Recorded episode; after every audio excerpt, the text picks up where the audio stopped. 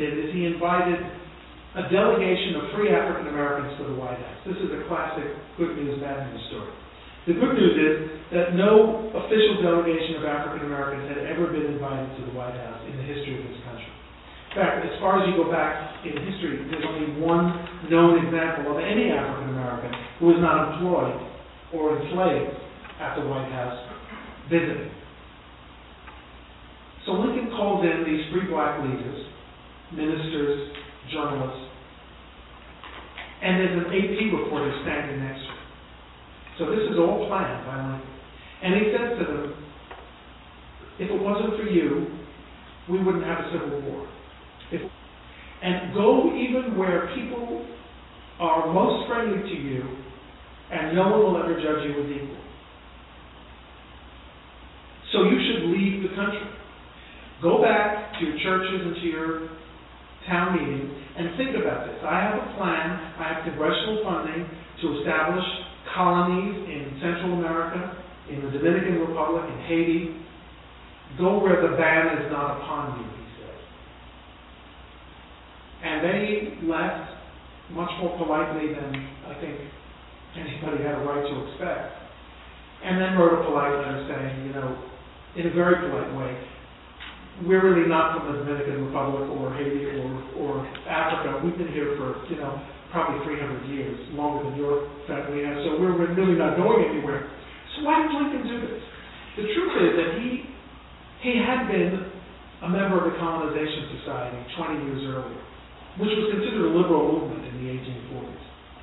But he had lost interest in it. He didn't even spend the congressional appropriation. Then why bother? Think of the AP reporter. He wants the word out that he is not in favor of an integrated society, that he is going to do something to protect northern laborers from their great irrational but generations-long fear that people of color are going to compete for jobs with them and drive them out of the job market. This has marked some of the saddest episodes of American history for over 100 years. Was it sensitive? No. Frederick Douglass was incensed. He wrote that Lincoln sounds like a slave catcher, not a president. That he blamed slaves for the war when he should blame slavery for the war. But Lincoln wanted word out there in advance, knowing that he was going to do the proclamation, which he didn't tell anybody. That emancipation did not mean that I wasn't thinking about relocating people, if they chose. It was always voluntary. Was it ever possible to move 4 million people to other places? We would have to have had 5,000 times the number of vessels that the United States had. I mean, it was a totally loopy idea, but he wanted it out there. Doesn't help his reputation. So, Horace Greeley, the editor of the New York Tribune, then writes an editorial demanding that Lincoln emancipate the slaves now. I think Horace Greeley by then had found out that Lincoln wanted to do it and was going to do it. So he wanted to say, you are really slow in doing it, so that when he did it, Greeley could say, oh, I see, I told you to do it. I get credit for it. Very complex. Well, Greeley writes this editorial, and Lincoln writes back a famous letter, probably the most famous letter to the editor in American history, in which he says, if I could save, my paramount object is to save the Union.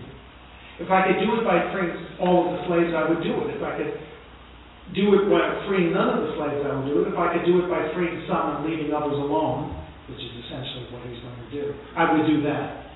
This does not change my personal opinion that I've held over my whole life, that all men everywhere should be free.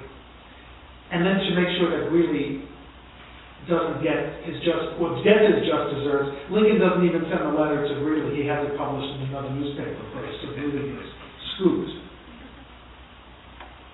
And so, Lincoln has put out this disinformation campaign, as we would call it today.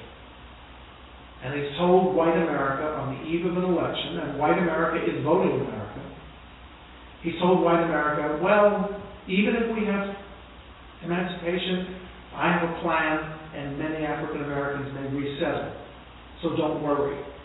And he's had a plan saying, whatever I do, it's to save the Union. It has nothing to do with slavery and law. he brings his capital together again.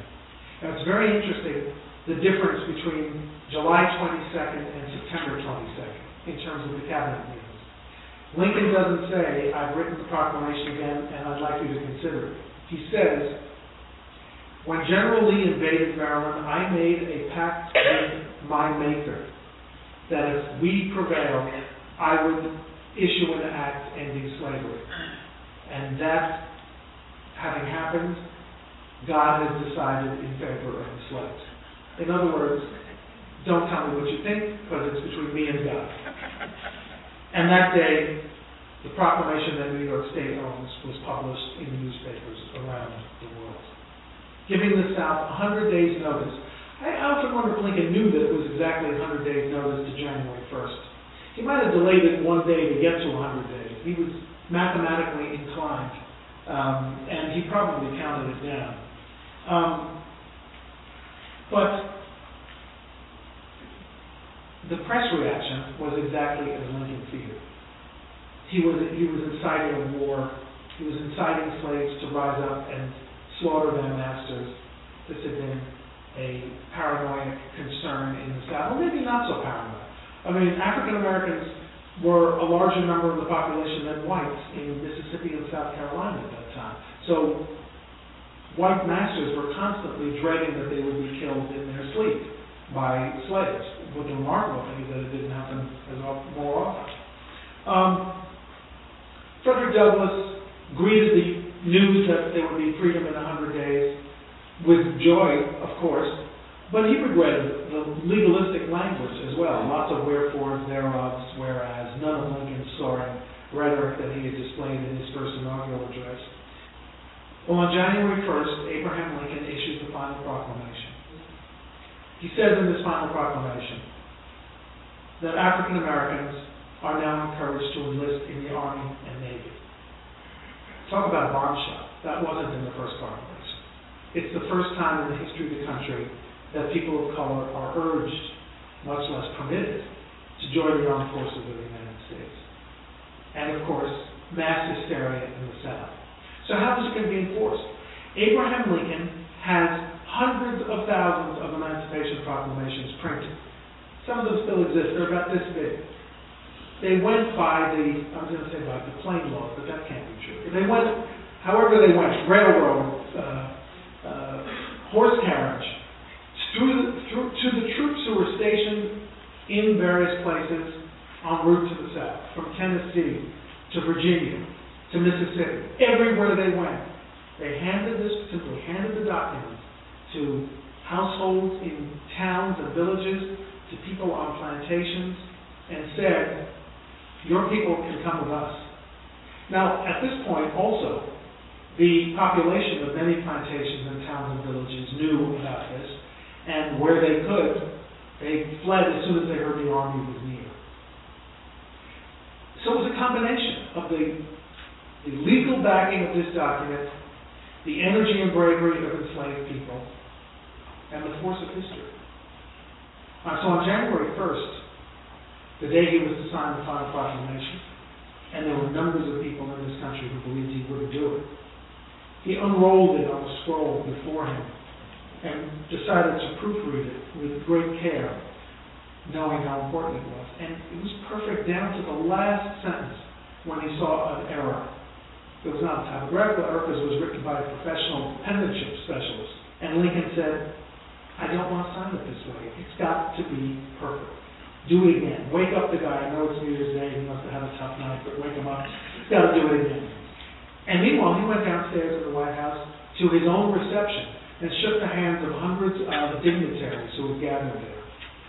And then after the dignitaries had left, thousands of ordinary Americans just would pour into the White House and attend the ceremony and shake hands. So he greeted all of them. Then he gets back to his office and he picks up his pen, and then he puts his pen down. And then he picks up the pen again, and then he puts it down. And one of those three people in the room think, by George, he's not going to do it after all.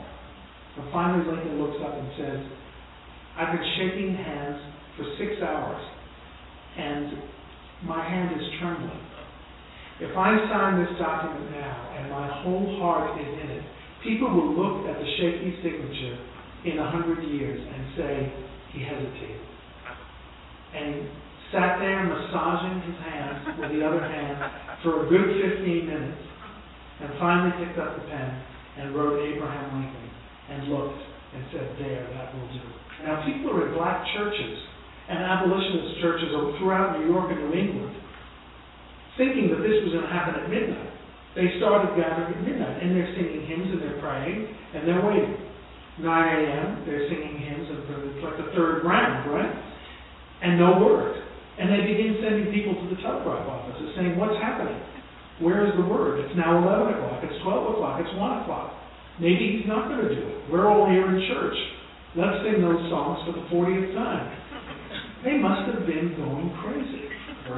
This is a fanciful scene, but an interesting one, of something called the midnight hour, the moment when the emancipation allegedly would become would gain the force of law, and Union soldiers spread the word to people living in slave cabins that they were free. This is a little bit fanciful. It didn't all happen, obviously, on January 1st or December 31st, certainly, but it's a reminder that the Union troops had a hand in spreading the word about freedom. Maybe this is reflecting Lincoln's reliance on heavenly power, because getting the proclamation really from the hand of God is equivalent to the Bible. And this is the black church, I would say. And here is a print made for African American audience. An angel of color delivers the text of the proclamation to Lincoln. And there's a poem up there, probably you can't read it, but it actually instructs African American audiences to collect these images and decorate their homes with it. This is a printing of the proclamation done in 1864 and sold in Philadelphia at a charity fair for $50. The last one was sold for $2.3 million. And there are 10 of them unaccounted for, so who knows, they may yet turn up. This is a copy that President Obama has in the Oval Office, by the way. And of course, with emancipation in January came recruitment, as I mentioned, and this amazing recruiting poster, on the back of it is a specific call to troops, suggests, it may look embarrassing to us today, but the message here is you will be lifted from slavery through military service, you will have equal opportunity for education. And what better proof of that is there than what happened famously and as immortalized in another movie, Glory, that you may all have seen, and that is the attack on Battery Wagner in July 1863 by the 54th Massachusetts U.S. Colored Infantry, who suffered enormous casualties along with their white colonel who you see dying at the parapet there. They volunteered to be the first unit to march against this impregnable earthwork not far from where the war had begun at Fort Sumter. And so the war had changed and society had changed. As Lincoln said, in giving freedom to the slave, we give freedom to the free. Honorable alike in what we do and what we preserve. It was a liberating moment for white people as well. Finally, to have the first executive order that liberated them from the injustices and hypocrisy of the original American experiment.